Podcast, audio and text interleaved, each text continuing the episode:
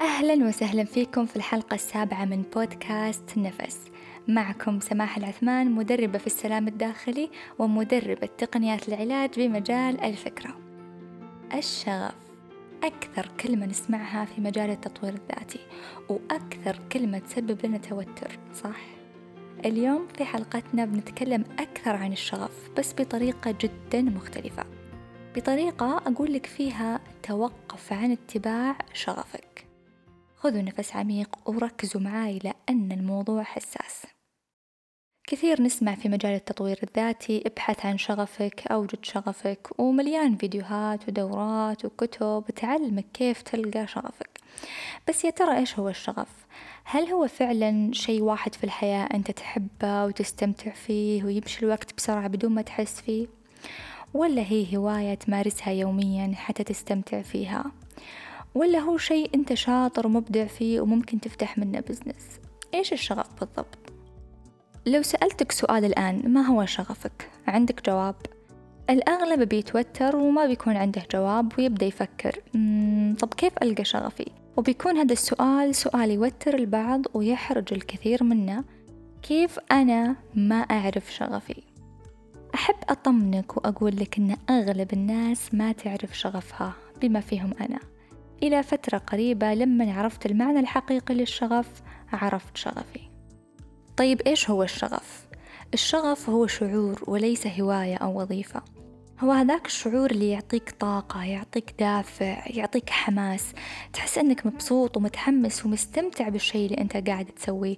ودك تكمل كل اليوم وأنت تشتغل عليه. ودك تسولف لكل الناس عنه. وأي موضوع ينفتح تتكلم فيه أكثر وأكثر. وبما أن الشعور يعني هذا الشعور يتغير. يعني ممكن هالسنة أنا يكون عندي شغف أني مثلا أتعلم البيانو وأعزف وأصير جدا فنانة فيه. وهذا الشيء يعطيني شعور قوي ويعطيني طاقة قوية ومتعة. وبعد كذا خلاص أحس أني اكتفيت تعلمت وعرفت فيخف الشعور عندي فأنتقل لشغف جديد. فالشغف هو شيء متغير. ليش؟ لأنه شعور. كيف أنت تحس تجاه هذا الشيء اللي أنت قاعد تسويه؟ هل عندك حماس؟ هل عندك طاقة؟ مستمتع فيه؟ إذا هو شغف. مو شرط كل عمرك يكون هذا هو شغفك والدليل إن في كثير فنانين كانوا شغوفين بالغناء أو بالفن وبعد فترة من الزمن اعتزلوا. ليش؟ لأن الطاقة خفت لأن الشعور خف. وممكن ينتقلون لشغف جديد أو لشيء جديد ثاني مثل آه، مساعدة الآخرين. التطوع في الجمعيات الخيرية وهذا التوجه يصير شغفهم الجديد. فإذا لو أنا أبغى أسألك إيش هو شغفك يعني أنا أسألك إيش هو الشيء اللي تسويه يعطيك طاقة ويعطيك حماسة. وهنا أنت ابدأ فكر واستكشف نفسك في الأمور اللي تسويها. إيش المشاعر اللي معها؟ كنت أتابع مقابلة لميل روبنز هي مقدمة برامج أمريكية شهيرة وكاتبة معروفة كانت تقول okay إنه يكون شغفك آه، الثراء أو يكون شغفك جمع الأموال. عادي. بس ابحث عن الطريقة اللي توصلك لهذا الشيء. وممكن بعد ما توصل للثراء بعد فترة أو توصل اللي تبيه خلاص ما عاد يصير يهمك فممكن شغفك ينتقل لشيء ثاني ممكن يصير مساعدة الآخرين. ممتاز. فتبدأ تدور عن الأشياء اللي تساعدك أنك أنت تساعد الآخرين أو الطرق أو الوسائل اللي تخليك شخص يساعد الآخرين ويفيد المجتمع. لذلك توقف عن ملاحقة شغفك. في ناس تقضي كل عمرها بمشاعر حزن وتأنيب وممكن تستنقص من نفسها لو أحد سألها إيش شغفك وما عرفت تتجاوب. السؤال الحقيقي هو من وين تجيك الطاقة؟ إيش الشيء اللي يحرك شعورك ويعطيك هذا الدافع؟ لما سألت نفسي أنا إيش شغفي اكتشفت أني أنا أحب أعلم. أحب أعلم وأستمتع لما أعطي أي شخص معلومة أول مرة يسمعها أو ممكن تكون بعيدة عن ذهنه. هذه المعلومة ممكن تغير حياته 180 درجة. وأمارس شغفي الآن معكم في البودكاست أنقل لكم معلومات. وأمارس شغفي في الجلسات لما أدرب الناس وأساعدهم وأعلمهم كيف يتعاملون مع مشاعرهم. وأعطيهم الأمل في مواضيع هم يائسين منها تماما.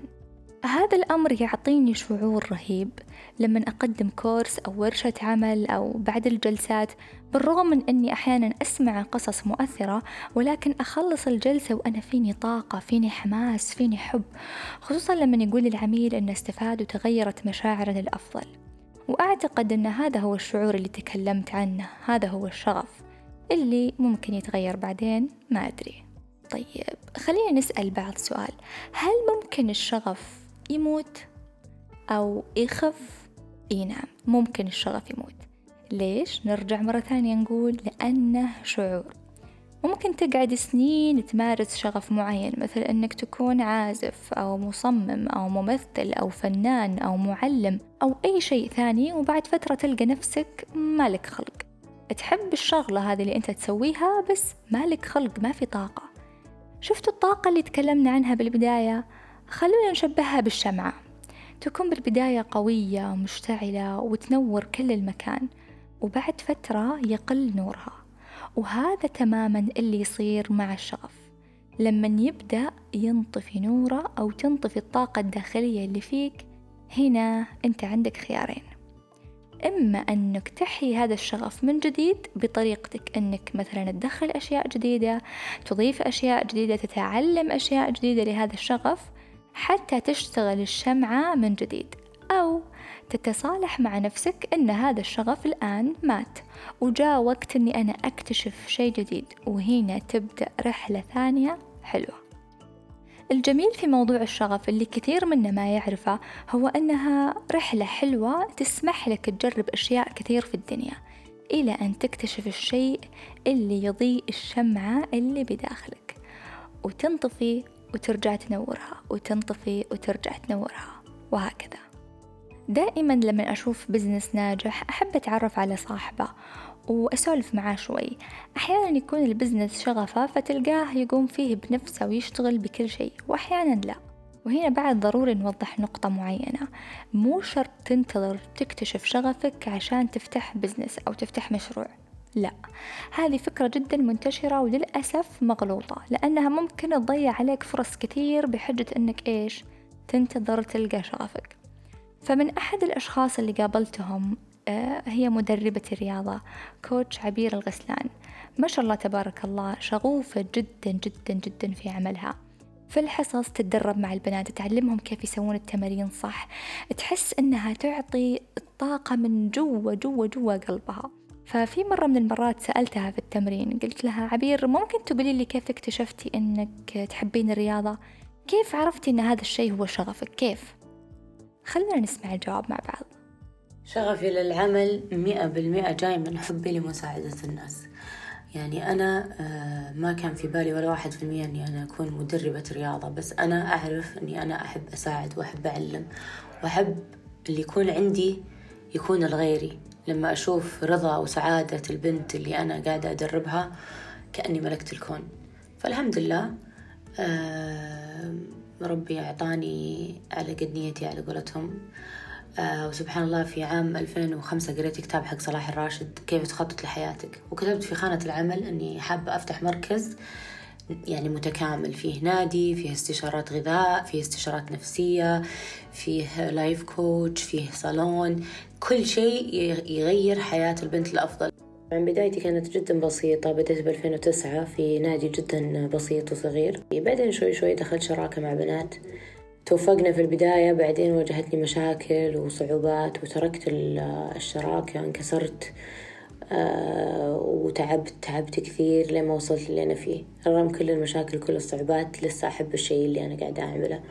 أنا في اليوم تقريبا أدرب سبع ساعات لوحدي وما أحس إني قاعدة أشتغل. أحس إني قاعدة أعطي من قلبي وكأن هذا يعني يعني سعادتي وعلاجي وكل شيء.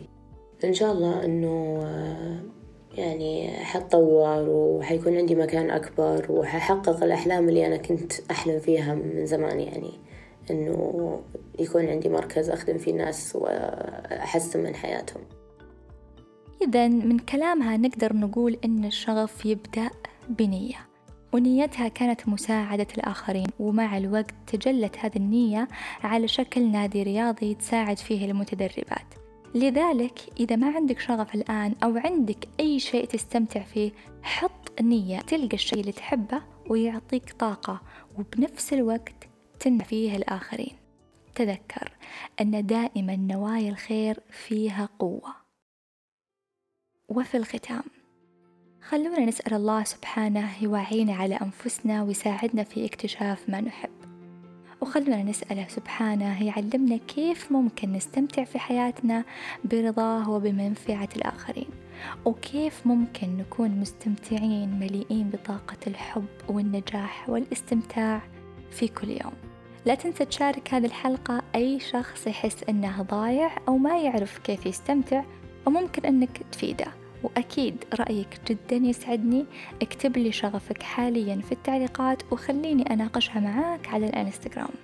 ألقاكم في الحلقة القادمة اللي عنوانها كيف أنظف مشاعر الماضي وأبدأ من جديد. في أمان الله.